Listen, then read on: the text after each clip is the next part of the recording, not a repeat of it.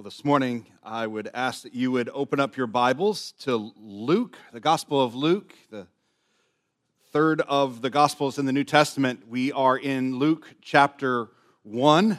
Now, some of you just got really nervous because you know that we finished the Gospel of Mark not long ago, and you think that we're going to start a 60 week sermon series in the Gospel of Luke now. Uh, I think that would be very profitable, but that's not what we're doing this morning. We are in the Gospel of Luke in chapters 1 and 2, looking at the songs of Advent that take place there. Uh, there are five songs, announcements that we're going to look at during the course of Advent. Uh, we're going to follow something thematically that is something like the order of the songs of our reading uh, in um, the lighting of the Advent candles. We're going to follow the hope and peace and joy and love themes through these. So we're going to take them just a little bit out of order. This morning we're going to begin with Zechariah, and then we'll move on to a multitude of heavenly hosts, and then go back to Mary, then way forward to Simeon at the end of Luke chapter 2, and then end with the announcement of the angel of the Lord to Mary that the Son is, or to, to the, the shepherds that the Son has come, uh, that the King is here. The, the thing about all of these songs is how thick they are with the language of the prophets. That's the, the, language of the scriptures. These angels and these men and these women are, are run through with the words so that it seeps out of their lips. Their songs uh, would rightly be called prophecy because isn't, isn't prophecy, after all, a revelation of God's own word? And here, these angels and men and women are, are proclaiming and remembering and rejoicing in God's own word. How better to speak like a prophet than to remember God's own words? In this morning's passage, this is particularly the case. It's, it's like in, in Zechariah here in Luke chapter 1, verse 67 and following. It's like someone has given Zechariah an assignment in a poetry class to write a poem. But he's not just given the assignment to write a poem, he's told they can only write the entire poem using phrases from other places in Scripture. And then he goes at it. And there's a number of times that, that you're not sure which place he got it because he's just grabbing a theme that is so often repeated in the Scriptures.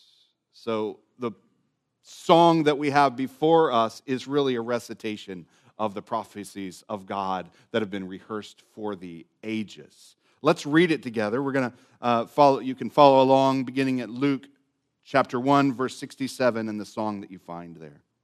And his father, Zechariah, the father of John, who would be called John the Baptist, was filled with the Holy Spirit and prophesied, saying, Blessed be the Lord God of Israel for he has visited and redeemed his people and has raised up a horn of salvation for us in the house of his servant David, as he spoke by the mouth of the holy prophets from of old, that we should be saved from our enemies and from the hand of all who hate us, to show mercy, the mercy promised to our fathers, and to remember his holy covenant the oath that he swore to our father Abraham to grant us that we, being delivered from the hand of our enemies, might serve him without fear, in holiness and righteousness before him all our days. And you, child, will be called the prophet of the Most High. For you will go before the Lord to prepare his ways, to give knowledge of salvation to his people in the forgiveness of their sins because of the tender mercy of our God, whereby the sunrise shall visit us from on high, to give light to those who sit in darkness and in the shadow of death, to guide our feet into the way of peace. Heavenly Father, light shines on us today. Your word illumines the reality of the great sunrise, which is the coming of the sun, that dwell among us. We thank you for this announcement, this rejoicing over the birth of a son whose very purpose was to announce the coming of the Son. We thank you for your word. I pray that the, the poetry, the song, the melody that we can hear, and the harmonies that are so consonant with the rest of the scriptures as they, as they weave together this beautiful harmony. Lord, we pray that we would, would rejoice, we would enjoy hearing hope. And that, that hearing hope and rejoicing in hope, we ourselves would become partakers of hope, that would become intimate knowers of salvation. I pray that you would do this miraculous deed in hearts like ours this morning, we pray in Jesus' name. Amen. It's a beautiful song. It's beautiful. And, and it gets more and more beautiful the, the more time that you spend getting to know the context of the scriptures, both the context of the whole of the Bible, so that when you hear little phrases, a horn of salvation for us, and you, you realize that that's actually grabbing phrases from the scriptures and, and bringing them in. And so we're, we're reading more than just this song, we're reading the whole of the prophecies of scripture with this song. But also, this song becomes beautiful as we read it in the context in which it was written. The context in that it's written is actually found at the beginning of Luke. If you flip back a page or two there to Luke chapter 1 verse 5, you see the context. The birth of John the Baptist is foretold. It says in verse 5 In the days of Herod, king of Judea, there was a priest named Zechariah of the division of Abijah. And he had a wife from the daughters of Aaron, and her name was Elizabeth. And they were both righteous before God, walking blamelessly in all the commandments and statutes of the Lord. But they had no child because Elizabeth was barren, and both were advanced in years. What we find out is Zechariah is a priest. His wife descended from Aaron, both of this priestly line. Elizabeth is barren. Uh, Zechariah has, has lived his life waiting for a child, and no, no child has come. And yet they've been faithful, they've been righteous in the commandments and statutes of the Lord. And here's Zechariah, faithful again in verse 9, we find him burning incense in the temple. He's serving in the temple, as was his commission as a priest, and an angel appears to him. Uh, appeared to him an angel in verse 11 of the Lord standing on the right side of the altar of incense. And of course, Zechariah was troubled when he saw him, and fear fell on him. And the announcement that comes is, Your wife will bear a son. Because that's good news for Zechariah. He's, he's waited a lifetime to hear something like that. He just didn't expect a birth announcement from an angel. That's all. So he's afraid and he's excited and cause for rejoicing and praise. But Zechariah's response was not rejoicing and praise, but rather, if you look over it in verse 18, says Zechariah said to the angel, How shall I know this? I'm an old man and my wife is advanced in years. Friends, that's not a statement of rejoicing, it's a statement of unbelief. The, the angel later confirms this. This is a response of unbelief. In fact, the angel in verse 19 stands up, you can kind of see him rise up to his full height and says, I am Gabriel. right? I stand in the presence of God. How shall you know this. right? I stand in the presence of God.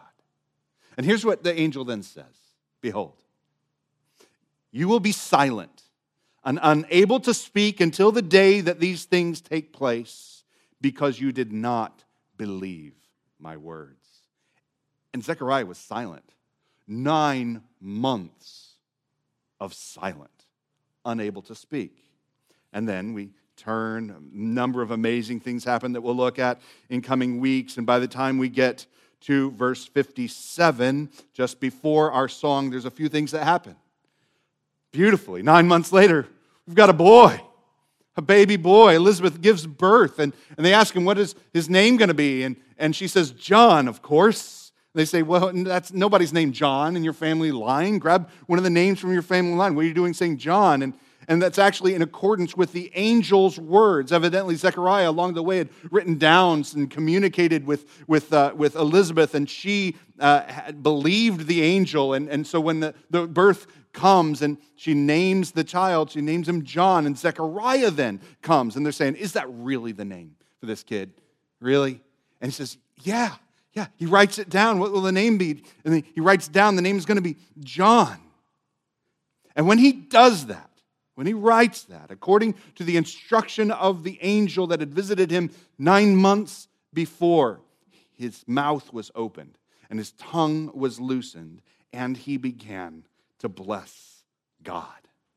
And what follows is a song of praise. There are a few themes in this song. This morning we're going to look at three of those themes. And the first theme is this that the Lord, this is what Zechariah sees, and this is what he puts together poetically and beautifully in exaltation of praise. The Lord is exercising his strength to redeem. He's flexing his muscles for redemption. Here's how Zechariah begins. Look at verse 68 with me. Blessed be the Lord God of Israel. I thought it was interesting. You know, wouldn't it be what a, what a beautiful story if we were to turn this whole thing into a movie, to have a story all about Zechariah and following him and trying to look into his thoughts as he was silent in all the places and all the service that he is about for nine months' time. And then the boy appears and he looks at the boy, and his first words are, John and the, the, the audience watches it and they're like, oh, John, that's the boy. No, he has to write that. He has to write the name John. What's his first words? Blessed. Praise. It's not about John. It's not about Zechariah. It's not about Elizabeth. It's about the Lord. Blessed be the Lord God of Israel. The hope we have in the Lord should fill our mouths with praise. The first time news of hope came to Zechariah, he did not believe. But now that he sees the Lord's work on his behalf and through this child, ultimately an announcement of his work, on behalf of the world, all those who would come to the Lord in faith, he gives thanks to the Lord. Now, here's what's fascinating. This is a first little glimpse of, of what Zechariah is doing as he's reciting this song for us. David, King David, way back, that great king, a great dynasty, with Solomon after him. David lived long enough to see his own son be coronated, be put on the throne after him as his successor. And here's what it says in 1 Kings chapter 1 verse 48. And the king also said, David, Blessed be the Lord, the God of Israel. Does that sound familiar to you? Isn't that what we just read?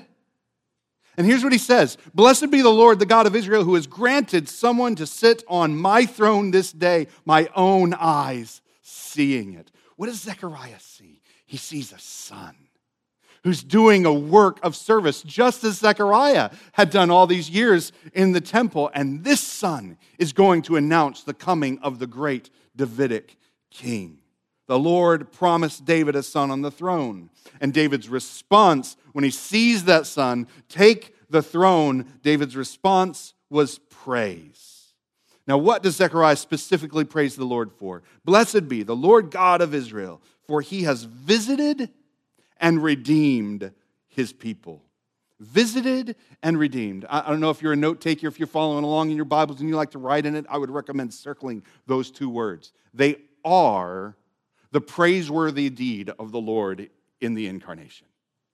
This is what God has done in sending the Christ that Zechariah's son is sent to announce that the Lord has visited and the Lord has redeemed. For those who hope in the Lord, the presence of the Lord is salvation. It's because the Lord has visited that the Lord has redeemed. The, the name John, the name of this child who would be born, whose business it was to announce the coming of the Lord, the name John in Hebrew means the Lord is gracious. The Lord is gracious because he has visited and redeemed the gracious presence of the Lord with his people, and he's with them with strength. The Lord is leveraging his strength for their redemption. Here's how he says it, verse 69, the next words. And, and he's visited and redeemed and has raised up a horn of salvation for us in the house of his servant David. A horn is a symbol of strength. You can see a horn on a great beast in the field. And you can see that that great beast has these great horns as a symbol of strength. It can work strength with the horns, and it can also just strut around and raise up the horns, and the beasts that don't have them cower, right? And the Lord has raised up a horn. In the line of David, the Lord is sending his strength through the line of King David. Now, to go back and find out why that's good news, we have to consider God's promise to David. And so we have to go back to, to the, God's covenant with David. And that covenant was spoken by a man named Nathan. Nathan was a prophet, and he delivers God's promise to David back in 2 Samuel chapter 7 verses 11 through 13. And, and Nathan gives to David this hope. He says, And I, the Lord speaking through his mouthpiece Nathan, will give you rest from all your enemies. Friends, that was good news to David. Moreover, the Lord declares to you that the Lord will make you a house. That's crucial. It's an essential part of the promise. He'll make you a house when your days are fulfilled and you lie down with your fathers. I will raise up your offspring after you, who shall come from your body, and will establish his kingdom. So he's going to establish Solomon. And he's going to establish Rehoboam. And he's going to establish the kings that come after. He shall build a house for my name. Now, that was specifically fulfilled in Solomon.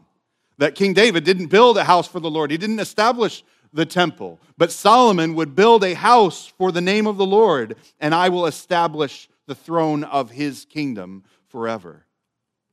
Solomon didn't do that one. You see, there is a part of God's promise to Nathan that has been fulfilled in his son and the sons that came after him. But Solomon died. And Solomon, as wise as he was, was often a fool, and he was definitely a sinner. And all the kings after him, oh my goodness, Rehoboam, he was a fool just right out the gate, and the kingdom divided. And so many of the kings were wicked who came after him. And the Lord wiped out the throne, sent the people into exile, and never really established it again. What about the kingdom that is forever. You see, there's a two part promise. The Lord will make David a house, he'll give him offspring on a throne, and that's immediately filled with Solomon, David's son, and those who came after him. But the promise continues with the establishment of David's kingdom forever. The Lord will make David's throne forever. And the Lord revealed his intention in coming years. It became clear through the prophets that would come after. Not only would David's dynasty never end, but from David would come an actual forever king. It's not that, that there would be fathers having sons in, in, a, in a line of kings forever. It's that there would become a day in which a son would be born. And his kingdom would be a forever king. Or, as the scriptures say, he shall reign forever and ever. What is the Lord doing here in Luke, in re- calling us back to remember the, the house of his servant David? Zechariah is announcing the coming of that very king. That king is here. Not just one in the line of David, but the one who will reign forever according to the promise that has been awaited the whole time and up to this moment not fulfilled. We too, like Zechariah, have heard a great promise of hope. How will we respond? Will we respond with praise or will we respond with unbelief? Listen to Revelation 11. The kingdom of this world has become the kingdom of our Lord and of his Christ, and he shall reign forever and ever. And is our response, how shall we know this? Or is our response, oh Lord God, be blessed? Your kingdom has come. May your will be done on earth as it is in heaven. We believe today, the reason why we gather on this Sunday morning is because it's resurrection morning. And we remember that He is risen and He is seated on His throne and He reigns today, forever and ever. Our hope is in the Lord. Our hope is that He has visited humanity and He's kept His promise to David. There is a forever King who has come to work salvation with His great might, and Jesus, whom John has come to announce, is that King. Do you believe it? If you believe it, you don't just say, mm hmm, mm hmm. The response is praise. The response is a rising worship in the people of God. Blessed be the Lord God of Israel. So, what has this king come to do? What does he come to do? And the second thing that we look at in this song is that the Lord has promised mercy. And this just adds, yes, he's fulfilled a promise. Praise be to God, right? But then we, we find out more about what that promise is, and we say, Oh, blessed be the Lord. He's increasing worship now. The Lord has promised mercy, verse 70.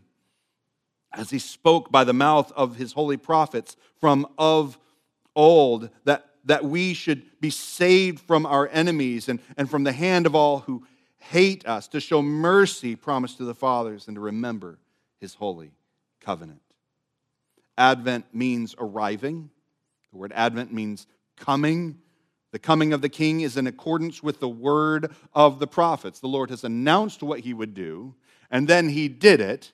And then we praise him that he announced it and he did just as he said he would do. We've already seen Nathan speak of the covenant with David. Now, John the Baptist has been born, and the he and, the, and, and John the Baptist is the greatest of the prophets. Why is John the Baptist the greatest of the prophets? Well, all the prophets that came before spoke a word that was the word of God, spoken to him and spoken then by him. But here's John the Baptist who has come, and he is a forerunner of the king himself. He announces not just the Word of God, but the Word made flesh has come to dwell among us. What do the prophets announce? The first thing that the prophets announce is that we should be saved. He says that he, he's, he's worked, according to the holy prophets of old, that we should be saved from our enemies. The Lord is rescuing from enemies. There are such a thing as enemies of the Lord and there are such a thing as enemies to his people. How many times did the book of 12 that we just got done studying for 12 weeks, these minor prophets speak of rescue from enemies, even after oracles of judgment upon the people of God? Uh, uh oracles of judgment and, and exile, the Lord always spoke of a time of hope and peace. Yes, judgment, Yes, a call to repentance. Yes, a discipline from the Lord upon the people of God, but also a message of hope and peace. Here's an example Joel 3:16. We've been looking at 3:16s a lot lately. We've got John 3:16. We've got 1 John 3:16 and now we've got Joel 3:16. The Lord roars from Zion and utters his voice from Jerusalem and the heavens and the earth quake just so you know, the context that's being spoken of there is judgment. That's, that's not good news when a lion is roaring and heavens and earthquake for people like you and I. That's terrifying. But the Lord is a refuge to his people, a stronghold to the people of Israel. The Lord is coming in judgment, but the Lord himself is a refuge for all that would take refuge in him by faith. For all those who run, for all those who scatter, for all those who do battle, for all those who try to put up defenses against the Lord, he will shake and he will roar. But all those who run to the Lord for his mercy, for his peace as a stronghold, he is a refuge. We see that the Lord is a refuge against enemies. They will be saved from enemies. And then in verse 72, his purpose is to show mercy. Show mercy according to covenant. He's been saying the whole time that he is showing mercy by his covenant. This is the mercy that was promised to the fathers according to the covenant of the Lord. In Luke chapter 3, John the Baptist calls the people to repentance. And that repentance that he calls the people to be baptized with a baptism of repentance. John the Baptist, by the way, is the one who is, is announced to Zechariah. Zechariah has this boy, and his name is John. We'll come to call him John the Baptist because he, he went into the wilderness and he was faithful and he grew up and he began to preach a message of repentance. And that message of repentance was in light of the covenant of the Lord, that they had broken covenant, the people had. But part of the covenant, the third part of the covenant, was a, a promise of redemption for those who would return to the Lord in repentance. A people of faith must come before a, holy God and must repent of sin because the Lord has promised. And He's commanded that we repent. But here's the thing without the promise of the Lord to show mercy, Mark alluded to this in the prayer of confession this morning. Without the promise of the Lord to show mercy, for a sinner to come before a holy God would be one of the most terrifying, might I say, foolish things for a sinner to do. But the Lord has promised mercy. And so we come. Because the Lord has spoken righteousness and he's revealed what the good way is, and we have not walked in it, but have rebelled. Do we believe that? If we believe that, we ought to be scared. But if the Lord has also spoken mercy for those who come to him for grace, what ought we do there? Not be scared, but return to him for mercy and grace. And this is the message of John the Baptist. Because of mercy, repentance is no longer cause for fear. Repentance is actually cause for rejoicing.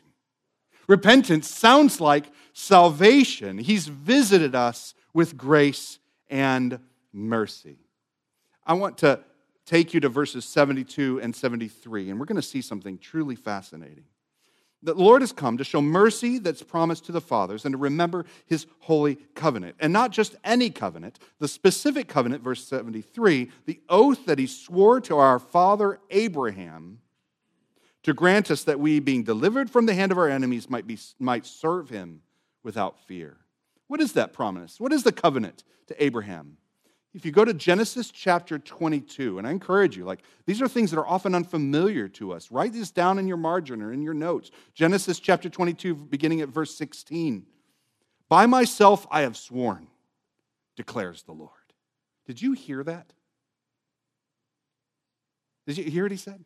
By myself I have sworn, declares the Lord. We're going to come back to that. Because you have done this and have not withheld your son when when Abraham brought his son, according to God's command, Isaac, to be sacrificed, then the, then the Lord sent a ram that Isaac would not die, but rather be redeemed, creating an image for us of the giving of a son and then the giving of a substitute. Because you've not withheld your son, your only son, I will surely bless you, and you will surely multiply your offspring as the stars of heaven and as the sand that is on the seashore. And your offspring shall possess the gate of his enemies, and in your offspring shall all the nations of the earth be blessed, because you have obeyed my voice. Abraham has shown faith in the Lord by trusting the Lord with his life and with the life and possible death of his only son, Isaac. The Lord responds then to Abraham's faith with one of the most shocking statements in Scripture. I hope you caught it. The Lord swears by himself. Friends, when you and I do that, it's called taking the Lord's name in vain. If we swear to God, there's, there's nothing higher to go to. There's no appeal to a greater authority by which we might be released from our vain curse. Why is it a curse? Why is swearing a curse? You're calling a curse on yourself if you don't do it. Unless there's someone up there, something higher than that which we have sworn to, to come and rescue us from our oath. But the Lord God, one time in all of Scripture, says, I swear by myself. Redemption.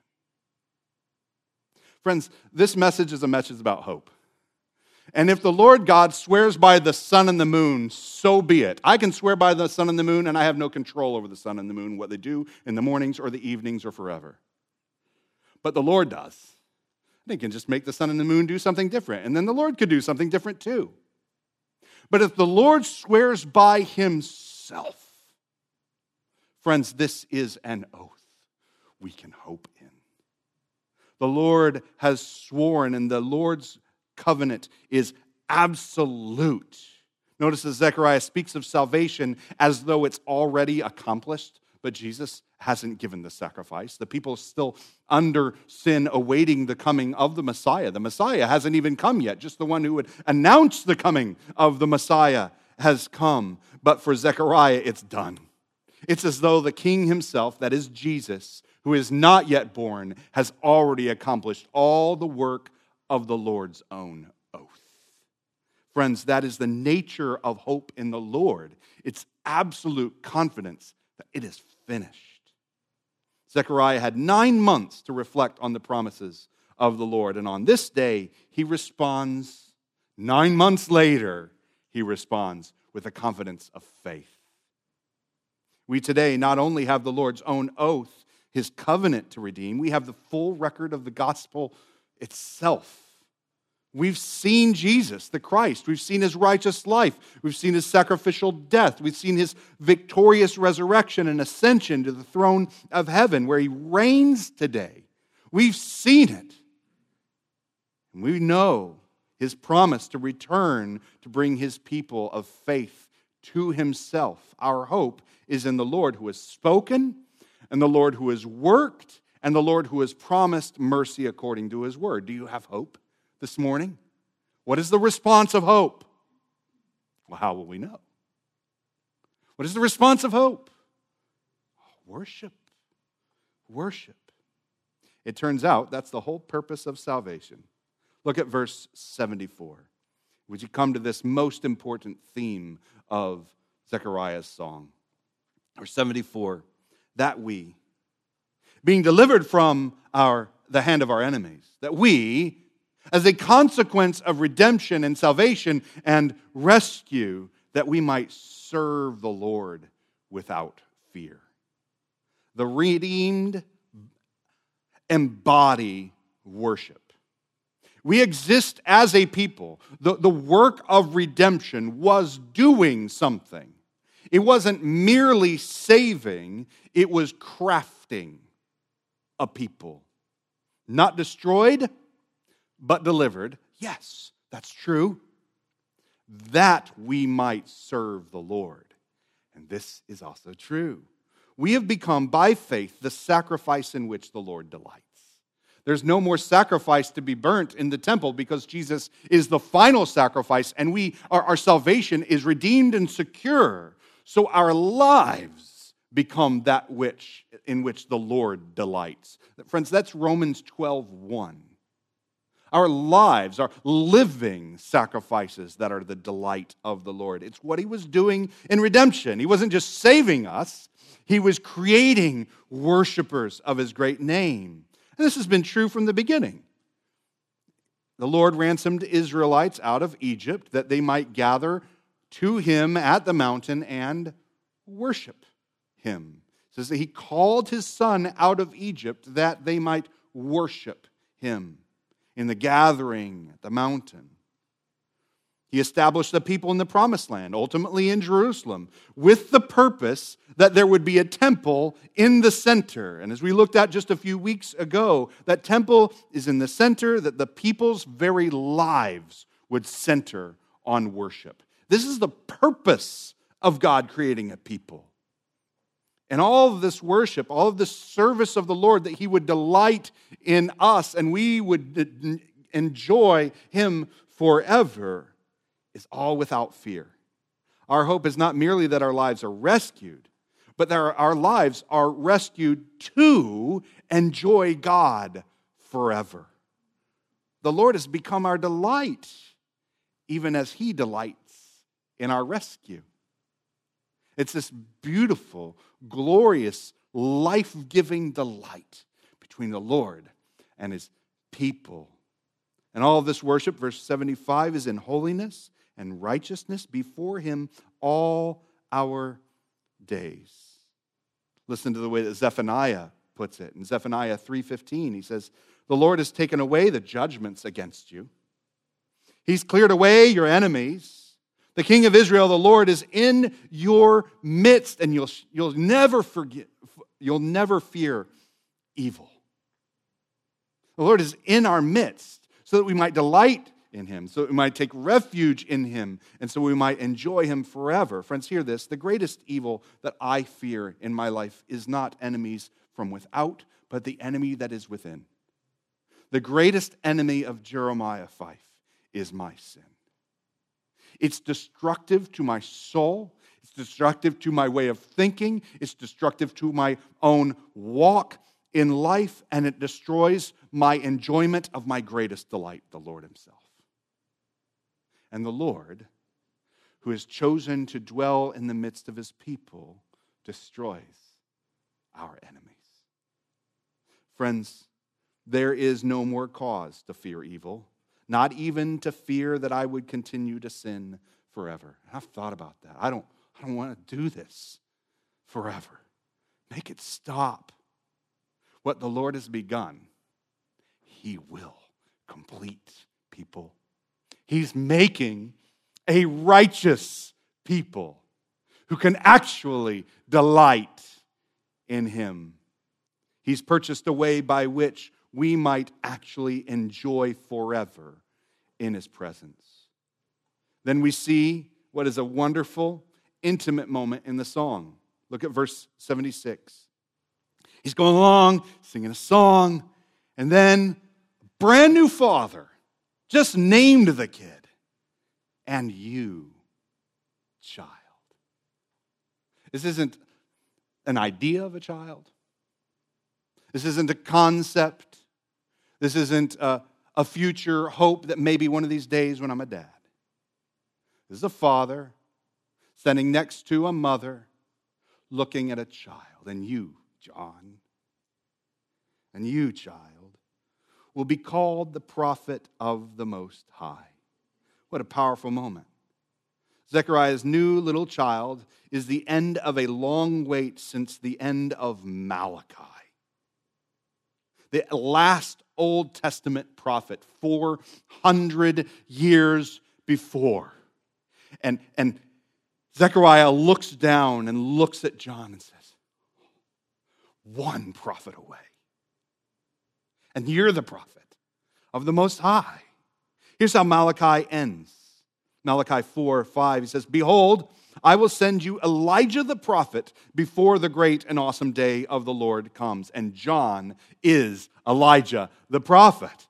He comes before the great and awesome day of the Lord. As angel Gabriel himself announced in Luke 1:16, and he will turn, that is the one that, that John has come to announce who is coming, Jesus, Jesus will turn many of the children of Israel to the Lord their God, and he will go before him. I'm sorry, this is of John. He will go before him in the spirit and power of Elijah to turn the hearts. This is the business of John the Baptist to turn the hearts of the fathers to the children, the disobedient to the wisdom of the just. You can hear repentance taking place in the ministry of the prophet John, and to make ready for the Lord a people prepared. How do you get ready to meet a king? Well, you get dressed up, obviously, right? And you figure out all the formalities that you're supposed to say, obviously. He's a king. That's not what John came to do. John says the way you prepare to meet this king is on your knees in repentance and expectation of grace. John is the last of the prophets because now the Lord himself has spoken by his son. John is the last. And now we have Jesus. Hebrews chapter 1 opens this way Long ago, at many times and in many ways, God spoke to our fathers by the prophets. But in these last days, he has spoken to us by his Son.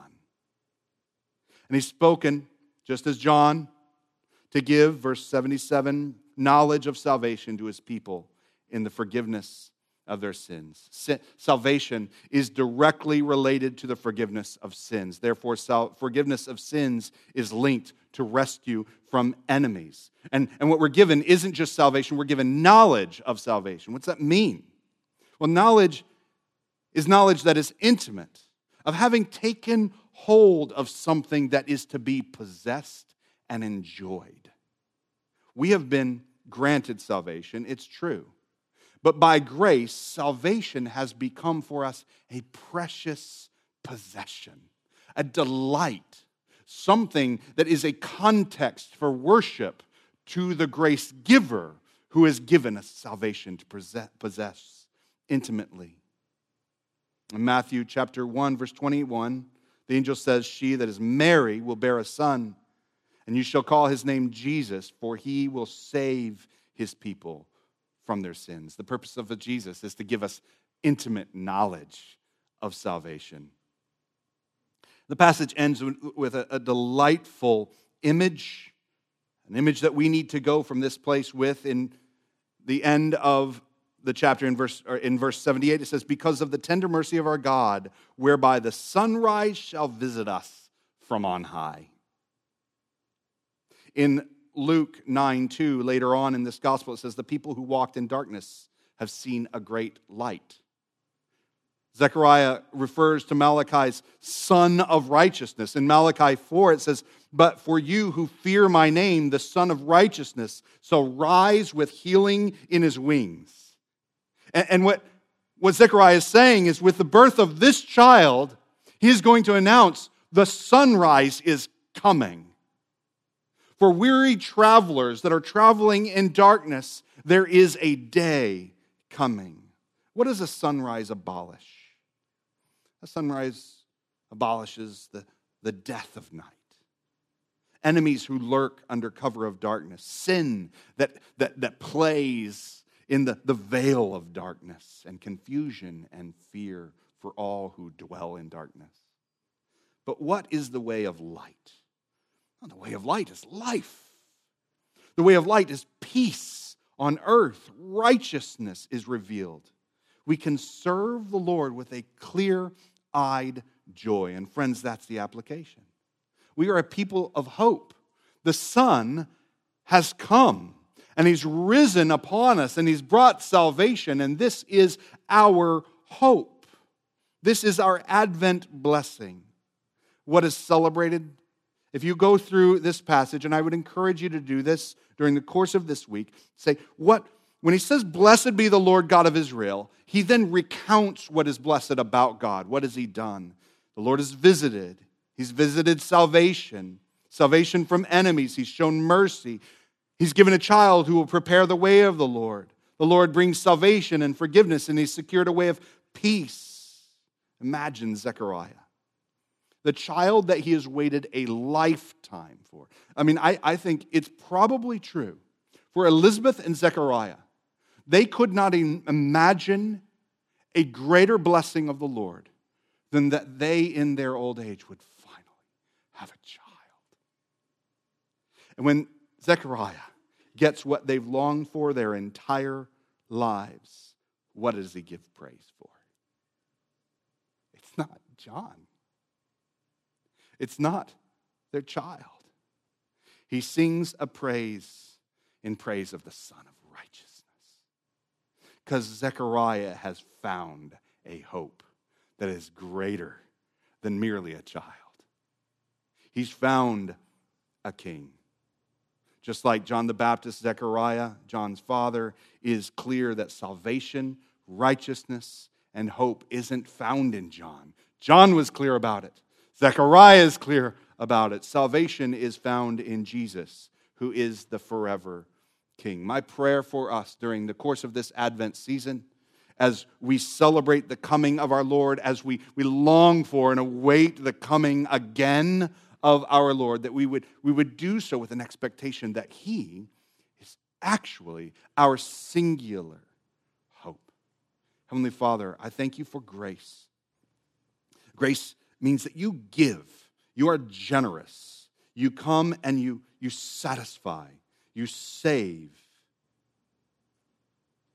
All of this is your work. Lord, we praise you. We join Zechariah in blessing your great name. We thank you for the gift of John. We thank you for giving a, a husband and a wife a child. We thank you that that child was the prophet of the Most High and that you have given to us your Son. Lord, I pray that you would cause us to hope in you, cause us to hate the darkness, cause us to hate the way of hiding in darkness, finding ourselves as, as enemies of the cross rather than those who delight in the, the raising up of the Son in our place. But I pray that we would become a people of repentance, perhaps even one this morning who would repent for the first time and turn to you in faith and so be saved. And that for all of us, that we would never move on from that moment, but only to worship. Create worship as a response to your great grace this morning, Lord, we pray. In Jesus' name, amen.